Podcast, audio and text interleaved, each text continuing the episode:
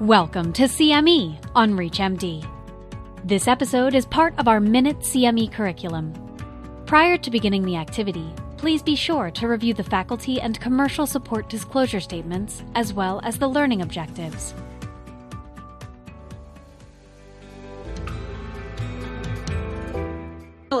And welcome to our roundtable discussion on aspects of cancer associated thrombosis, both the treatment, uh, management, and prevention. Uh, I'm Dr. Jean Connors, a hematologist at Brigham and Women's Hospital and Dana Farber Cancer Institute in Boston, Massachusetts. And with me today, I have two outstanding colleagues. Yeah, hello. My name is Cihan Ay. I'm from the Medical University of Vienna, and it's a pleasure to be with you today. Hi, I'm Alok Khorana. I'm a medical oncologist at the Cleveland Clinic in uh, Cleveland, Ohio, and likewise uh, excited to be here today. Yes, and so we, you know, uh, I think we can all agree that we've seen um, marked uh, improvement in care and, and significant attention paid to the management of thrombosis in patients with cancer. Certainly, in the last decade, we've had improvements in uh, treatments that make life easier for our patients and we've had uh, improvement in, in sort of identifying risks uh, and balancing risks and benefits. Um, with that, we guidelines have been developed that address uh, management uh, and uh, treatment of cancer-associated VTE. And I wonder, uh, Alok, if you could just briefly uh, comment on these guidelines and and how you view the role of these guidelines in your daily practice. Yeah, we've seen some major changes in the treatment guidelines for cancer associated VTE in the past several years. Uh, from going, uh, you know, if we go back two decades, it was just vitamin K antagonist alone. And then for the last decade and a half, it was sort of a one size fits all approach that every cancer patient with VTE should get six months of low molecular weight heparin monotherapy. But in the latest version of the guidelines, we see a great deal more uh, individual ability to individualize treatment uh, direct oral anticoagulants such as uh, edoxaban, rivaroxaban, apixaban uh, for many patients, low molecular weight heparin monotherapy for other patients for whom bleeding, uh, particularly GI bleeding, is a concern, um, or a mix and match of these uh, these approaches. So, so I think there's a greater emphasis on individualization and understanding both the risk of recurrent VTE and the risk of bleeding in the latest iteration of the guidelines. Yeah, no, I, think they're they're vast improvements, as many patients who've been on anticoagulation, even with cancer, for a number of years would say. But Cihan, I wonder um, when you look at your daily practice and the types of patients represented in your practice, whether they be inpatients or outpatients, um, do, do the guidelines help with your approach to managing these patients? I think it's very good to have these guidelines because in the guidelines. So the basis for the guidelines is that the latest evidence is extracted from the literature and it's evaluated. And then you get a good synthesis, not only of the evidence, but also suggestions for how to treat in specific clinical situations. For instance, so in guidelines, they focus on the different clinical scenarios that we see in our clinical practice. So, for instance, a cancer patient that is hospitalized and uh, for major cancer surgery. So, how to um, uh, perform thromboprophylaxis after major cancer surgery. So there is a clear statement here what to do. Then there are statements on other patients who are hospitalized for medical illness or other reasons. And then they also really specify um, uh, how to treat a patient with a cancer um, based on the on the trial da- data that we had. And uh, we had a couple of trials in the last years. So we didn't have the chance because of the pandemic to discuss probably those of those trials in detail that compared uh, with low molecular weight heparin, which was the gold standard, as Alok mentioned, for one and a half decades. Yeah, no, I, I think very exciting times just within the last uh, five years with regard to the cancer associated thrombosis. Um, you know, we had uh, uh, DOACs had uh, emerged on the scene for treatment of VTE in, in the non cancer population in 2012, 2014, even for some of them. Um, and many of us may have been using them, if you will, off label um, to treat cancer associated VTE in patients that we hoped we were selecting uh, that would would benefit compared to low molecular weight heparin. But it is very nice to see uh, Hokusai VTE cancer, um, the Select D trial, and and certainly Caravaggio, um, which I was part of, which was presented uh, March 2020 uh, at ACC. So again, I, I, think it's good. And I think we've all, all three of us have been involved in writing guidelines for different societies. Uh, and I think, I don't know, Alok, if you can, if you can confirm that I believe all societies that have written guidelines, as far as I'm aware, um, whether it's um, ESMO, ASCO, ISTH, um, I believe ASH as well, uh, and societies I'm probably missing. Um, now list DOAC as as first line uh, for treatment. Uh, I don't know if you want to comment on that and and how they might differ or be similar, particularly with regard to where low molecular weight heparin ranks on their recommendations for treatment of cancer associated VTE. Yes, that's absolutely correct. That all of the guidelines have responded to the data from randomized clinical trials and you know, I think it's wonderful that all of these different trials were specifically conducted in people with cancer rather than extrapolating data from non-cancer populations into cancer because cancer patients are at higher risk for recurrent VTE and are at higher risk for bleeding than the non-cancer population. I think it's fantastic that these uh, trials were done in a specific cancer population, and the guidelines have generally b- been very much in agreement, adding direct oral anticoagulants to first-line management of cancer-associated VTE. If people are in the hospital, you might want to start off with uh, uh, with a parenteral uh, drug such as uh, heparin. If people are in the outpatient setting, we now have options to start uh, patients off directly on a, a direct oral anticoagulant.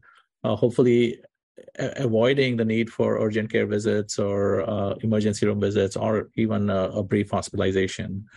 Uh, and uh, in general, the guidelines are in accord uh, across these different uh, societies, saying that yes, for most patients, direct oral anticoagulants are an option. Uh, and the real caution where they interject is in people with GI bleeding and risk of GI bleeding, where they're saying, well, maybe consider a low molecular weight heparin. But even here, there's flexibility and uh, the ability to take patient preferences and values into account before making a clinical decision. And another area where the guidelines are also in agreement is the setting of uh, primary prevention in the outpatient setting in cancer patients receiving systemic anti-cancer therapy. So we had over the last years two randomized controlled trials where um, primary thromboprophylaxis with a DOAC was done based on risk assessment. So patients at high risk of VT were randomized to a DOAC versus uh, placebo. And here a risk assessment model was used that has been developed yeah, many years ago, 2008, published by Dr. Alok Khorana and colleagues. Um, that was the basis for this trials. And here it's also wonderful to see that the guidelines say, look, we have evidence primary it's time for primary prevention based on risk assessment but i see here in clinical practice while in treatment so we implement guidelines uh, but in the prophylaxis um, setting i don't see at least yeah, in the setting where I work, a systemic implementation of the guideline recommendation with regard to primary prevention here. Yeah, I mean, before Alok, before you get to comment on your excellent work there, I will echo what Cihan just said in, in that um, it seems that like we as coagulation experts and you Alok as both a medical oncologist and coagulation expert, we're very, very aware of this data. Um, I am very impressed that by using the Khorana score to select patients at higher risk, you actually improve the risk benefit ratio and you, you, decrease the number needed to treat compared to the unselected uh, patients in the trials with low molecular weight heparin, where the overall VTE risk was 4%, 5% in, in, you know, the placebo arm, a very hard sell. So your new data certainly is compelling uh, but to Cihan's point, implementing that and the uptake has actually been surprisingly slow i think in the oncology world so i wonder Alok if you can you can comment on on ways we might uh, address that and improve on that yeah, and I think that's a very important point that both of you have made, which is that you know it's it's one set of science revolves around developing concepts for clinical trials, conducting the clinical trials, demonstrating sort of the the proof of the concept. A second set is to make sure that the guidelines assess these trials fairly and uh, provide a consensus, and both those things have happened. Uh, but there is a large part of science, implementation science, that needs to take into account and does take into account sort of these developments and then looks at ways how can we implement this. Uh, you know, just as a, a, reminder, colonoscopy recommendations have been around now for 20, 30 years, and yet, you know, 60% of the US population doesn't get, you know, only 60% of the US population gets a colonoscopy. And that's after 20 years of, of randomized data and, and guidelines. And, and so I think it's not appropriate for the this community to just sort of sit back and say, well, we did the trials, therefore everybody should do this. But we have to look at ways in which uh, guidelines can be implemented. And it's important not just for this specific guideline, but for ge- guidelines in general. And I'll point to two quick models. Uh, one is from Vermont, University of Vermont, where they were able to use an electronic alert to uh, identify high risk patients, and those patients are referred to a service comprising uh, pharmacists and uh, advanced practice providers who then educate the patient about DVT-PE risk and recommend prophylaxis.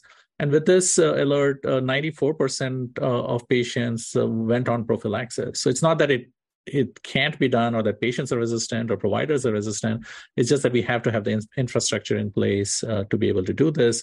A second model is currently being piloted here at my institution, the Cleveland Clinic. We, we don't have data on that, but it also uses a similar electronic alert to uh, to uh, to warn providers and then a link to a prescription to be able to send the prescription out.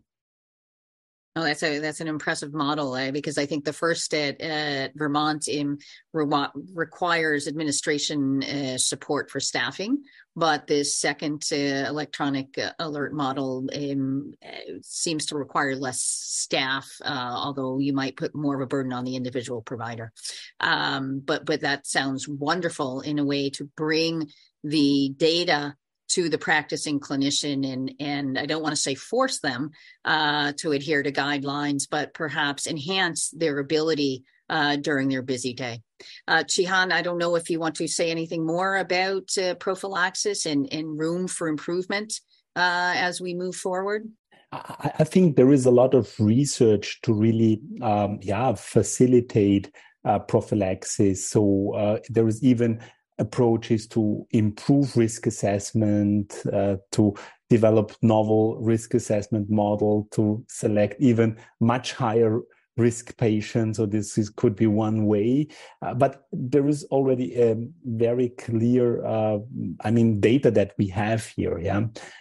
Um, maybe I, with regard to guidelines, coming back to the to the guidelines, um, I think having worked in some of the guidelines and guideline developments, what I like in guidelines is also that next to the evidence that is extracted, they also identify gaps in the evidence. So, and where we should maybe do more work to improve, where we need more um, more uh, data and information here. Um, maybe uh, this is also very important uh, to to highlight the the value of the guidelines here. I don't know what you think.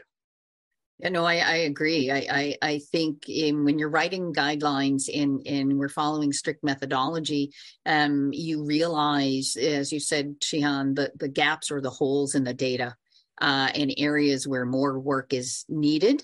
Uh, and although guidance statements can be written um, based on, say, expert opinion, uh, it's not the same as having that gold standard randomized control data.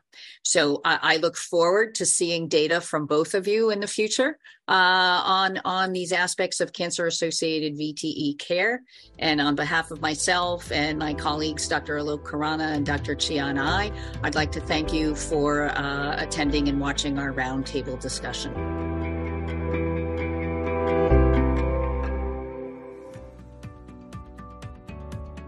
You've been listening to CME on ReachMD. This activity is jointly provided by Global Learning Collaborative, GLC, and Total CME Incorporated, and is part of our Minute CME curriculum.